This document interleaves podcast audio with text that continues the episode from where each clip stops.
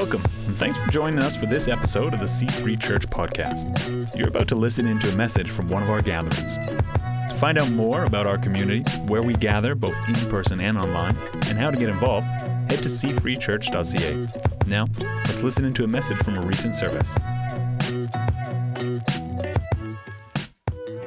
Uh, hey, so good to be together on Thanksgiving Sunday, and you know it would be uh, it would just be out of sync if we didn't talk about Thanksgiving and being thankful on Thanksgiving Sunday. And I, I'd love if you take your Bibles with me. We're going to read a couple of things, but I want to take you to one verse first of all.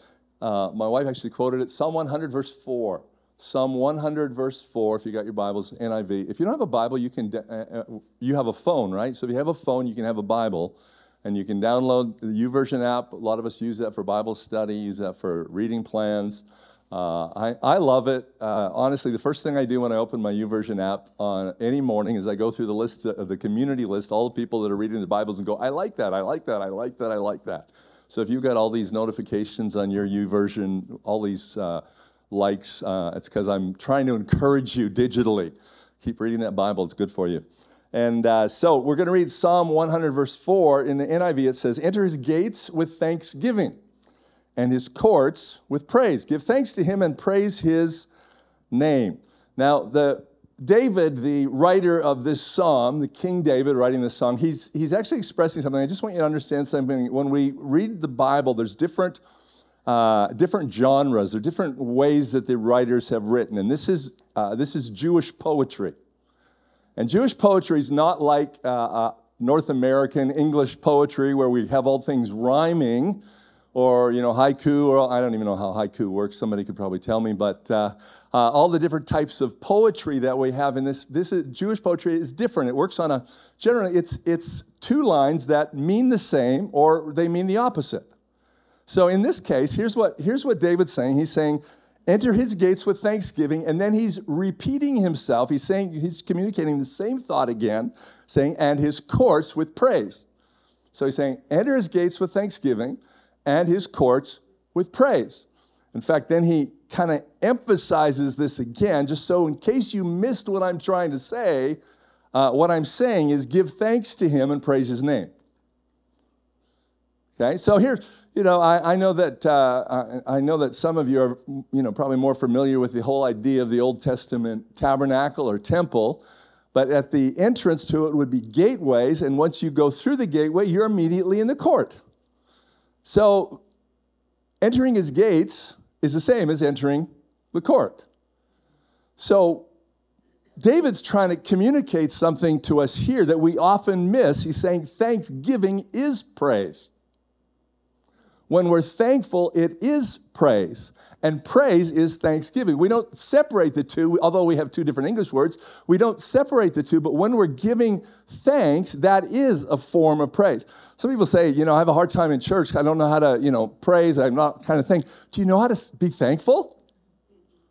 You know how to be thankful? Because if we start off at that place of thanksgiving, we're thankful, and we look around us. It's interesting. There's so many things in the Bible where Um, where uh, God says, don't do this, because it's actually the opposite of being thankful. Don't envy what somebody else has. It's pretty hard to be thankful when you're jealous, right? It's it's really hard to be thankful for when you're jealous. You know, we used to, uh, my wife used to give me a rough time, Pastor Kim used to give me a rough time. We'd go, occasionally go to car lots. And, you know, I just like to go to a car lot just to look at the cars. But she assumed that the moment we go to a car lot, we're buying a car. No. and, and so, say, hey, let's just go look at cars. No. Because it's a different, different, it was a different thing for her. She didn't want to go look at a car, because that meant we're going to buy a car. It means the one we have isn't good enough, and it's going to cost us money maybe we don't have. Envy and covetousness and wanting things you don't have can cause you a lot of trouble. It's not a surprise that Paul writes to the church and says, he says, I, I've learned to kind of be content. See, you can't have thanksgiving if you're not a little content. It's hard to get thankful when you keep looking and saying, hey, this is what somebody else is doing. This is, somebody else gets this, somebody else gets that.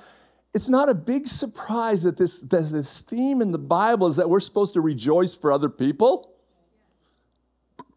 I don't know you, but I, I, I sometimes find it really hard to be excited for somebody else when they get what I wanted. Right? And in that challenge, that's the challenge is God saying, hey, can you be thankful for somebody else when they get what you wanted? There's praise.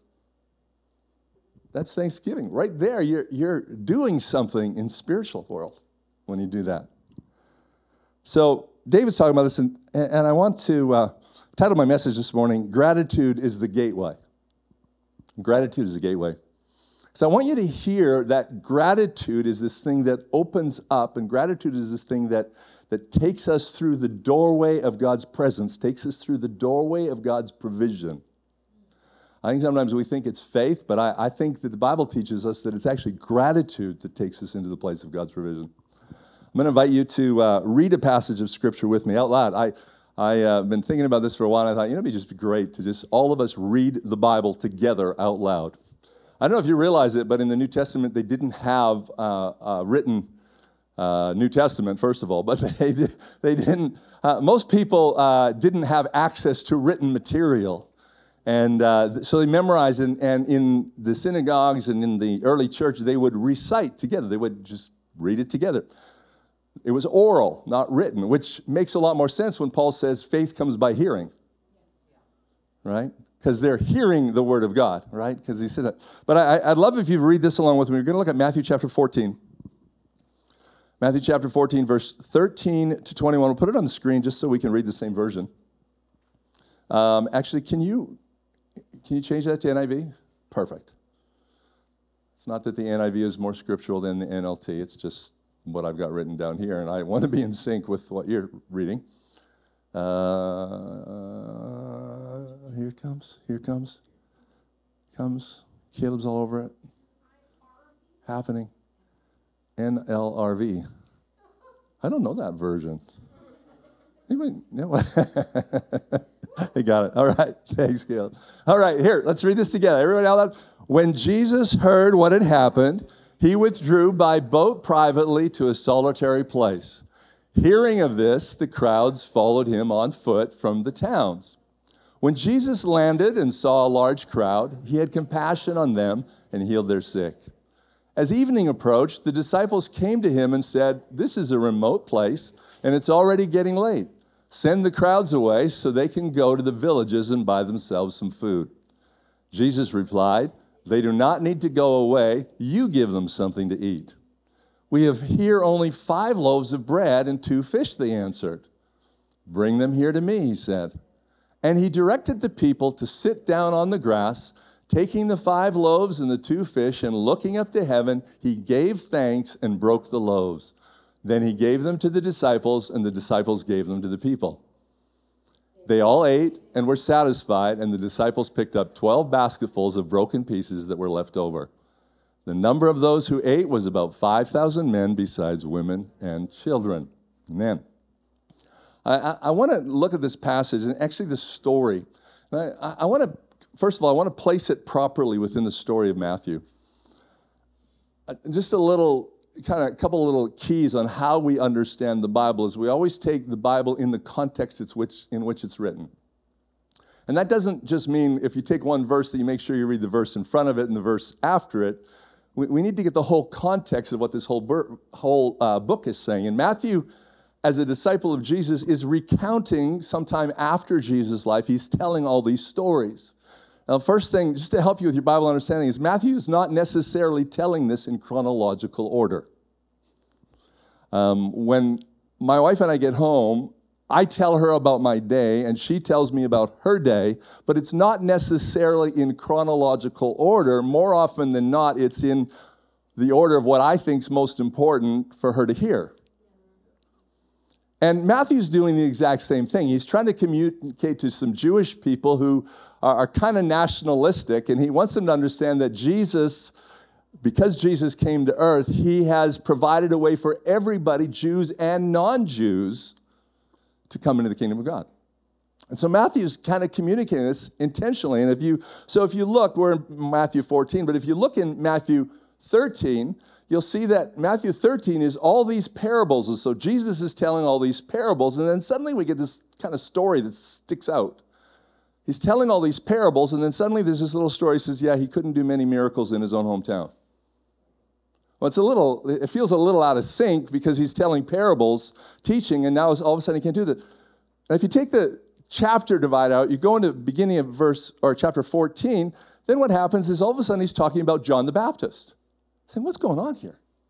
All these parables, he's teaching all these parables about the kingdom of God. Now he's saying he's got no honor in his own hometown. Now he's talking about John the Baptist.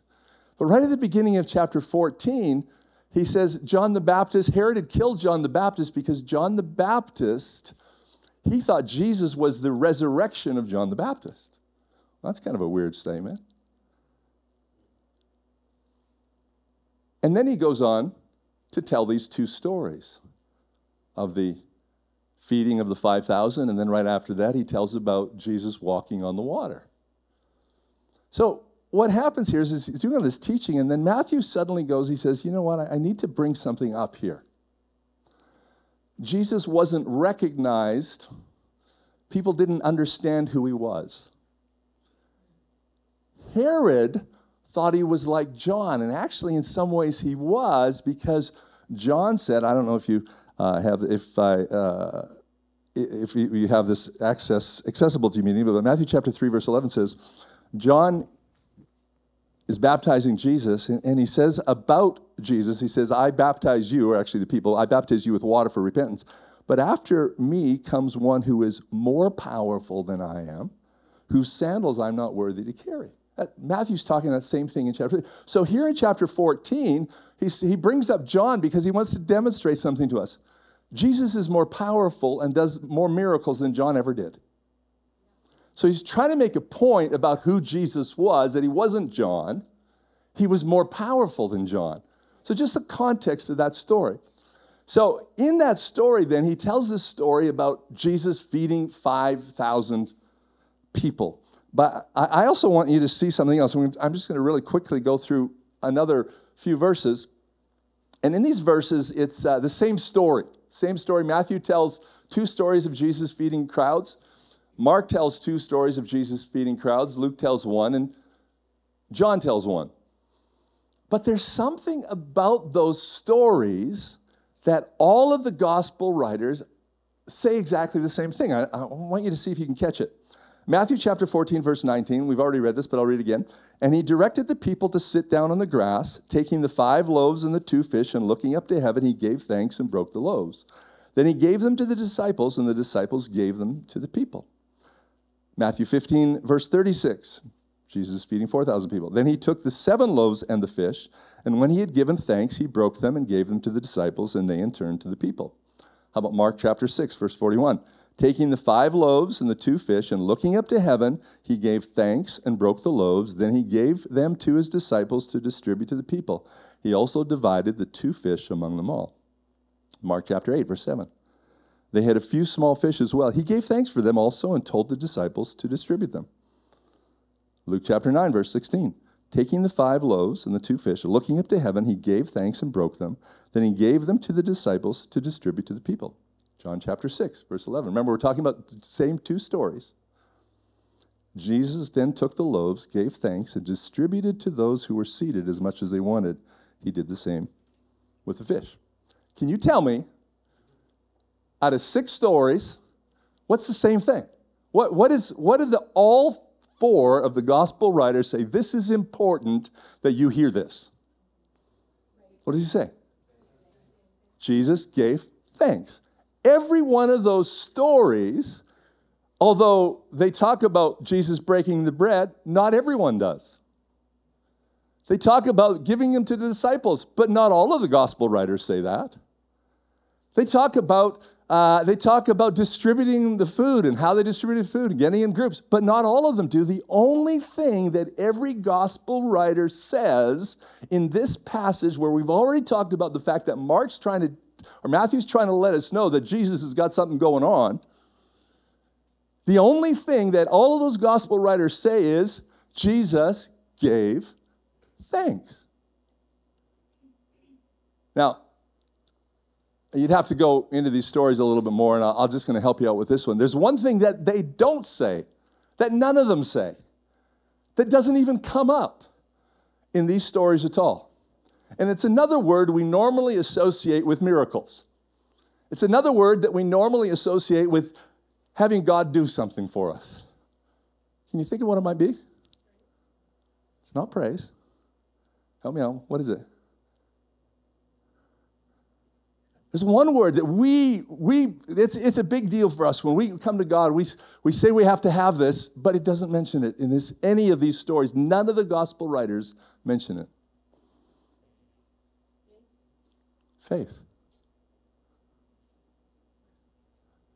Jesus is feeding thousands of people, and not once in any story, in any retelling of these stories, do any of the gospel writers ever mention anything about faith of anybody. But every one of them says that Jesus gave thanks.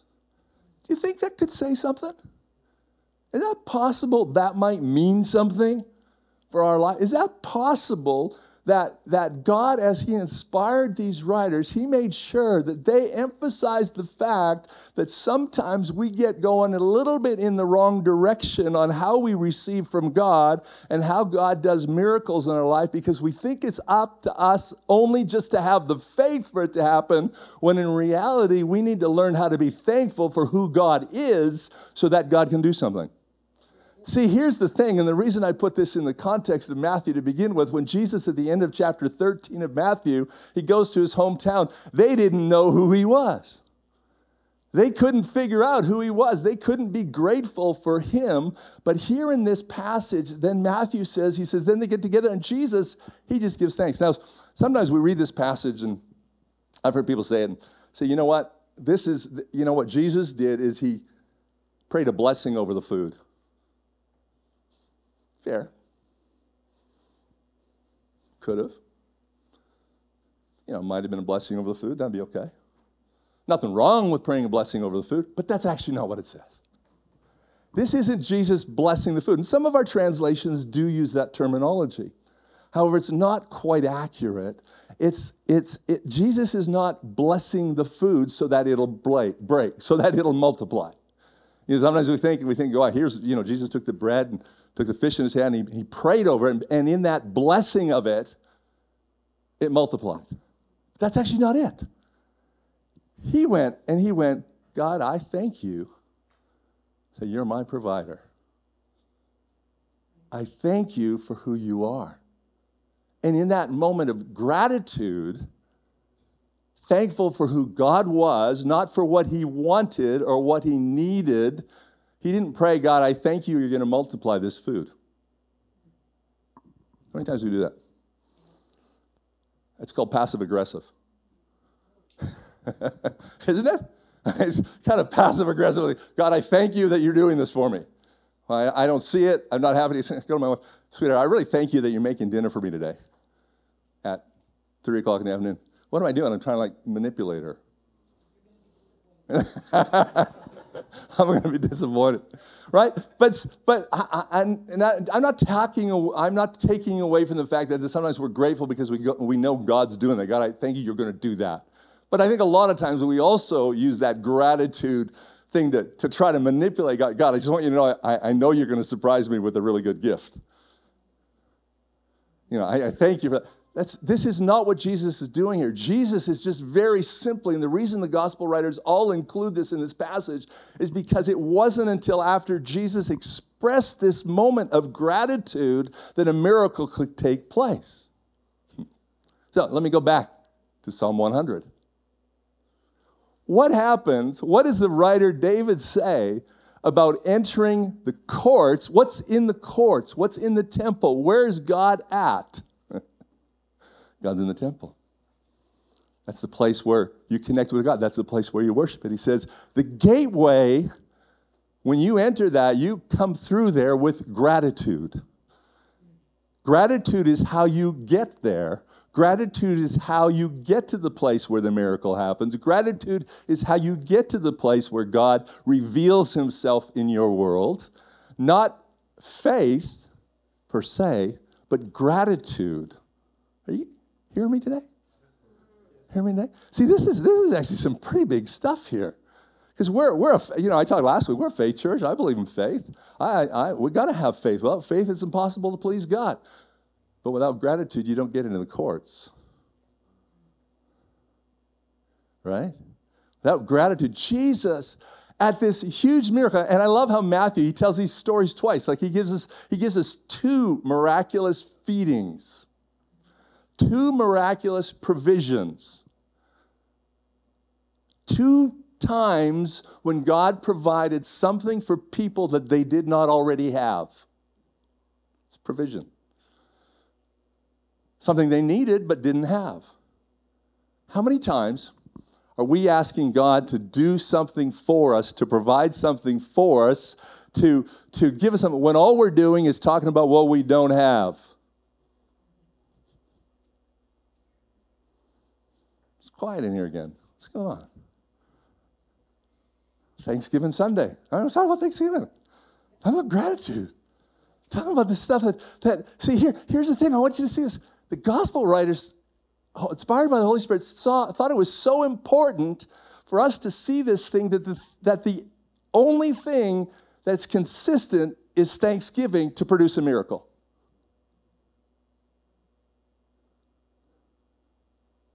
You know the things that happens when we're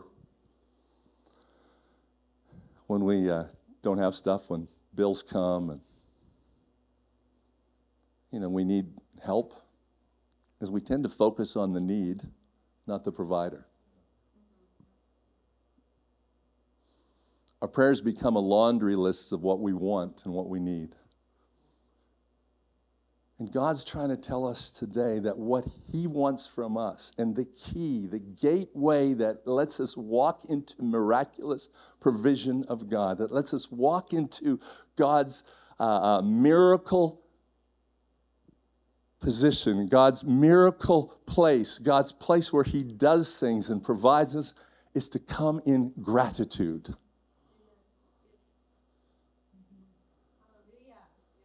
Right? Lord, give me more faith. Actually, God, help me to be more grateful. Lord, help me do miracles. Actually, God, let me be more grateful for who you already are and what you've already done. God, I begin to thank you for what you've already done in my life, remembering these things, right? Isn't what, you know, it's interesting. I'll just say this is, is the, the, the word that the all the writers use, thanks, is actually the same word that gets the same root word that ends up being used in uh, describing communion. It's called Eucharist. It's the, it's the same word that's carried right through this passage. And think about this. Jesus said, do this in remembrance of me. Why? Because this is to be a celebration of thankfulness. What you've done for me, this thankfulness, gratitude. God, you've done something. We are, okay, can I say this? We live in a Western, selfish world. Most of us are whiny. Don't say it. Most of us whine about what we don't have. Right? Most of us complain about what God hasn't done. Uh-uh. Complain about what we don't have because we're looking at everybody else. Well, I mean, come on, you watch television, you get a, an ad on there. All that's designed to do is help you want something you don't already have. Somehow, I remember, I'm, I, I'll be honest up front, I'm an Apple fanboy. I like Apple products. I remember listening to somebody one day, he said, I don't know how Apple does it, but he said, they announce a new product, and that morning, I didn't need anything new, but by the time that product's announced, I now have something that I didn't know this morning I needed, but I need it desperately. That's the devil. That's the devil. Right? It's not God making us ungrateful. It's the devil makes us ungrateful. Here, if this is true, if this is how it works, that, the, that that gratitude is actually the gateway that takes us into God's miracle provision and miracle presence, if gratitude is actually the gateway, then why wouldn't the devil do everything he could to keep us from being grateful? I mean, we only get celebrated one day out of three hundred sixty-five. I think it should get a little bit more airtime than that. I think it should be a whole lot more of what God wants to do in us, because gratitude and being grateful sets us up for God's miracle.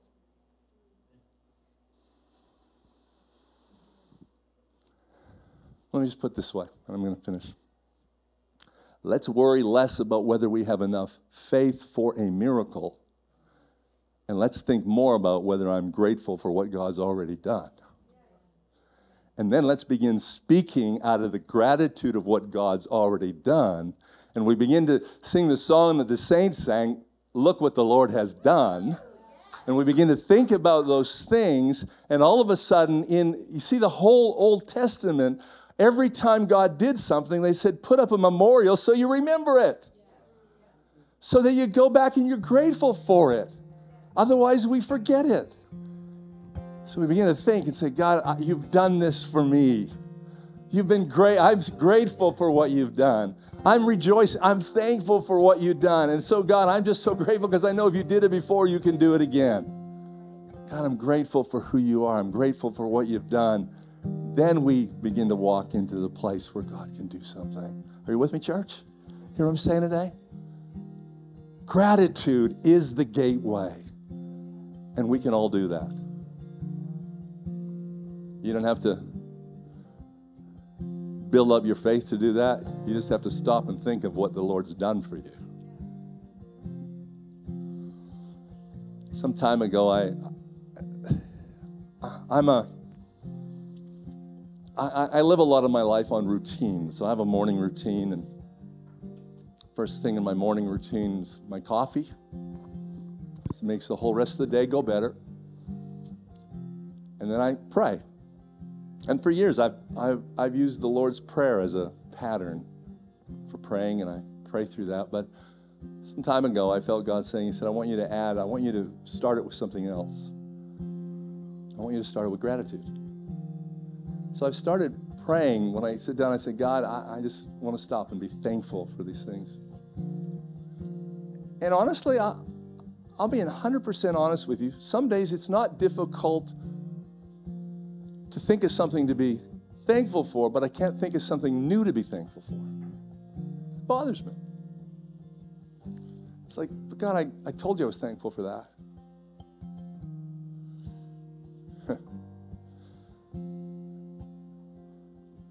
My wife and I have been married forty-two years. I, I think, I, I think, you know, if I said to her, hey, babe, I told you I loved you the day we got married, and that's good enough.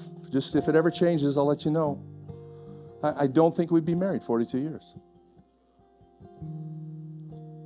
God wants us to daily come in, remember what the Lord has done. Say, well, I already said that. That's okay. Say it again. I can't think of something new. That's all right. You start down that path, you'll think of something new. God, I start thanking. When, I, when I'm praying and saying, God, I just thank you for the church. I thank you for my family. And I start thinking, wow, I'm thankful for this in my family. I'm thankful for that in my family. I thank you that I'm sitting here on my deck in this beautiful sunshine. I got friends, they live in hurricane weather. I go to the airport on my way to, to school, and I go through that security line, and it's six minutes. And I get on my phone and say, I'm really thankful for my six minute. How, how long did it take you guys to get through? Your L A and your... No, I don't brag on that. Much. But to be thankful, to look for things to be thankful about. Can I tell you something? If you learn to look for things that you can be thankful about, it'll help your relationships. If you learn to look for things that you're thankful for, it'll help your peace of mind. You'll be less anxious. If you look for things to be thankful for, you'll begin to see things that God's doing that you didn't notice before. Not only will you have more miraculous things happen, but you'll see more miraculous things happen because you're looking for them. When we live in gratitude, we walk through the gateway that lets God do things in our life in ways we could have never imagined or seen before. Church, be grateful. It's not just Thanksgiving Sunday, it's gratefulness is a way of life. Because when we do that, we walk into this place where God does things that we could never imagine, because it doesn't depend on our faith. It just depends on me saying, thank you, Jesus.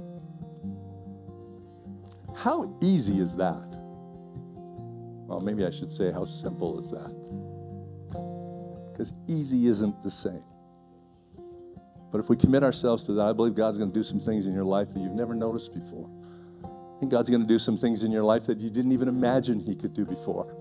I don't think anybody of those five thousand people sitting there waiting to be fed thought Jesus was going to do it the way he did it. He did something they'd never expected. But if we learn to be grateful, God will do something in your life that you never expected. God will do something in your world and your family that you never expected and you couldn't have the faith for because you couldn't see it. But because you're grateful, God opened a door that you could never open yourself. Thanks for tuning in today. Each week, we gather in cities across our region and online to explore the truth of freedom available to all in the message of Jesus Christ. To find a gathering near you or to find out more, head to c three church dot c a.